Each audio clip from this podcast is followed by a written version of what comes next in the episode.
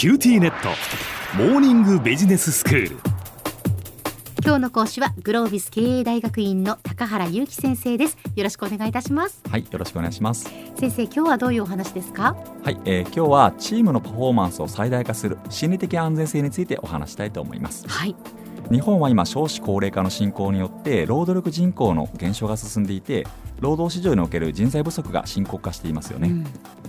そのため少ない労働力で最大の成果を生み出す、すなわち生産性の改善向上がこれまで以上に求められています。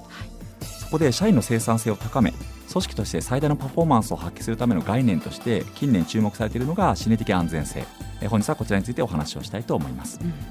まあ最近よく聞くようになった言葉ですねこの心理的安全性というのははいそうですね、えー心理的安全性とはチームの中で、えーメンバーが誰に対しても恐怖や不安を感じることなく安心して発言行動できる状態のことを指します。このように聞くとよく空気を読んで仲良くすることだったりぬるま湯のチームと取られることもよくありますが、実は全く違う状態なんです。ああそうなんですね。心理的安全性ってやっぱりこう居心地がいい環境のことを言うのかなと思ってました。結構そのように取られることが多いように思いますけれども、うん。実は心理的安全性の高い職場ではむしろ空気を読まない発言があったりこれまでのやり方や伝統を否定するような発言もあったりします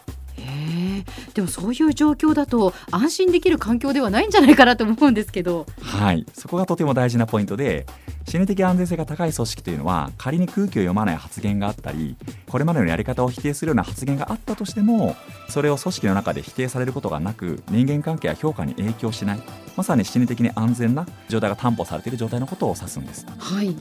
例えば反対意見を言ったら職場の人間関係が悪くなるのでやめておこうかなとかですねあと失敗が許されない雰囲気があるから無難に過ごそう、まあ、こんな風に職場の中でメンバー同士が意見を出しづらい雰囲気があったりするとですね挑戦せず無難に過ごしているということが多くなりますので注意が必要です、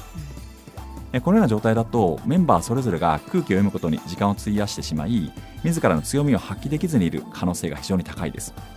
そうなるとチームの生産性が高まらないということは言うまでもありません。なるほどまあだから心理的安全性が高い状態っていうのはお互い思っていることを何でも言い合えるっていうそういう関係だっていうことなんですね。そうですねその心理的安全性が高い組織だと生産性が高くなるっていう,、こう何かデータみたいなものはあるんでしょうか？はい、いいですね。近年ですね、心理的安全性が多くの企業から注目を集めるようになったのがですね、アメリカのグーグル社が2012年から約4年の歳月をかけて、成功し続けるチームの条件とは何かということを模索するプロジェクトアリストテレスというですね、大規模な調査を行ったんですね。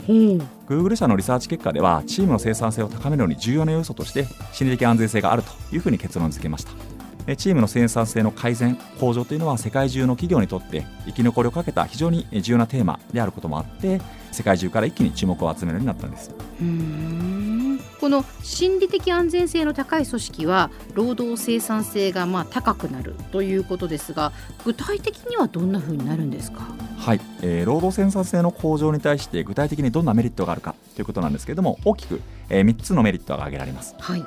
え1つはメンバーのパフォーマンスが向上し業績や成果につながるということです。うん。メンバーがチームに対して不安や恐怖を感じることがない心理的安全性が高い状態になると社内の人間関係に取られることなくですね目の前の仕事に全力で取り組むことができます。2つ目はコミュニケーションが活発になってイノベーションが促進されるということです、はい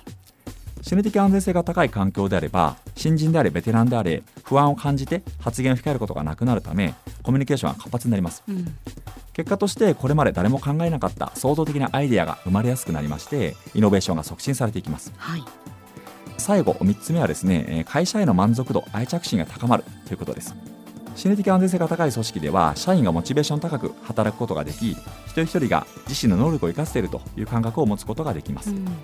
結果として会社への満足度が高まりえー組織に対する愛着心が深まっていきます。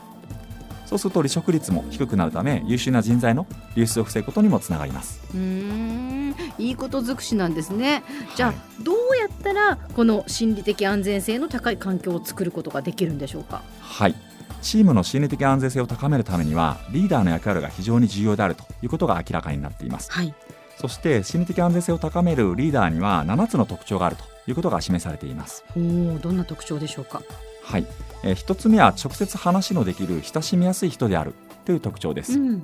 何でも相談できる雰囲気を作ることが大切です。はい。2つ目は現在持っている知識の限界を認めることができるという特徴です。ほうリーダーだからといって何でも知っておかなければいけないと気負うのではなくて自身の知識の限界を認めるということが重要です3つ目は自分もよく間違うということを積極的に示すという特徴です。うん。リーダーが果敢にチャレンジをして間違う姿これはメンバーを大きく勇気づけることにもなるわけです。うーん。まあなんだかそうやってこう聞いてみるととても人間らしい感じですよね。はいそうですねまさに、まあ、人間は完璧ではないということですよね。うん、でやっぱりリーダーも完璧ではないということをまず自覚することが大切ですね。はい。そして4つ目の特徴なんですがメンバーに参加を促すということです、うん。何でも一人で背負おうとせずにメンバーに積極的に参加をさせましょう、うん。え5つ目の特徴は失敗は学習する機会であるということを強調するということです。はい。リーダーが果敢にチャレンジをし失敗から学ぶ姿勢を示すことでメンバーも失敗を恐れずにチャレンジをするようになっていきます、うん。え6つ目の特徴は具体的な言葉を使うということですリーダーはメンバーに対して言わずもがな分かってくれるだろうという勝手な期待をですねえー捨ててメンバーに指示を出す際には具体的な言葉を使うようにすることが大事になります。うん。そして最後7つ目の特徴は境界を設けメンバーに責任を負わせるということです。リーダーがメンバーに業務をアサインするときは曖昧な状態ではなくどの領域までやってほしいのかということを明確に伝えその領域についてはメンバーに責任を負ってもらえるようにモチベートをする必要がありまするほど。まあ本当にこう積極的にメンバーにも参加を促してモチベートをして、そして失敗を許容するっていうそういう度量が求められるっていうことなんですね。はいそうなんです心理的安全性が高いリーダーは決してぬるま湯のチームを作ってはおらずそれぞれのメンバーにチャレンジを積極的に促していくんですねうん。では先生今日のまとめをお願いいたします。はい今日は心理的安全性についてお話をしました心理的安全性の高いチームというのはメンバー同士がお互いに意見や指摘をし合って常にチャレンジをし合う状態のことを指します。そして心理的安全性を高める上で重要な役割を担うのがリーダーの存在です。リーダーの姿勢発言や行動がメンバーに伝播し全体のカルチャーとなって心理的な安全性の高いチームにつながっていきます。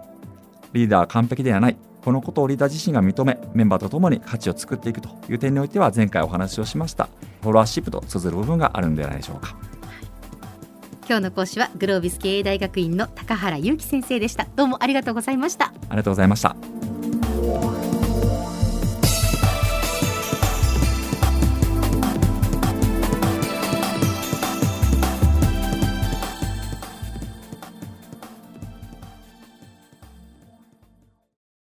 QTnet 僕が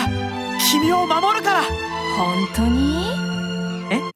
コンピューターウイルスやフィッシング詐欺からはえ守ってくれないの？ BBIQ なら全部守ってくれるのに。セキュリティ5台まで無料。光インターネットの BBIQ。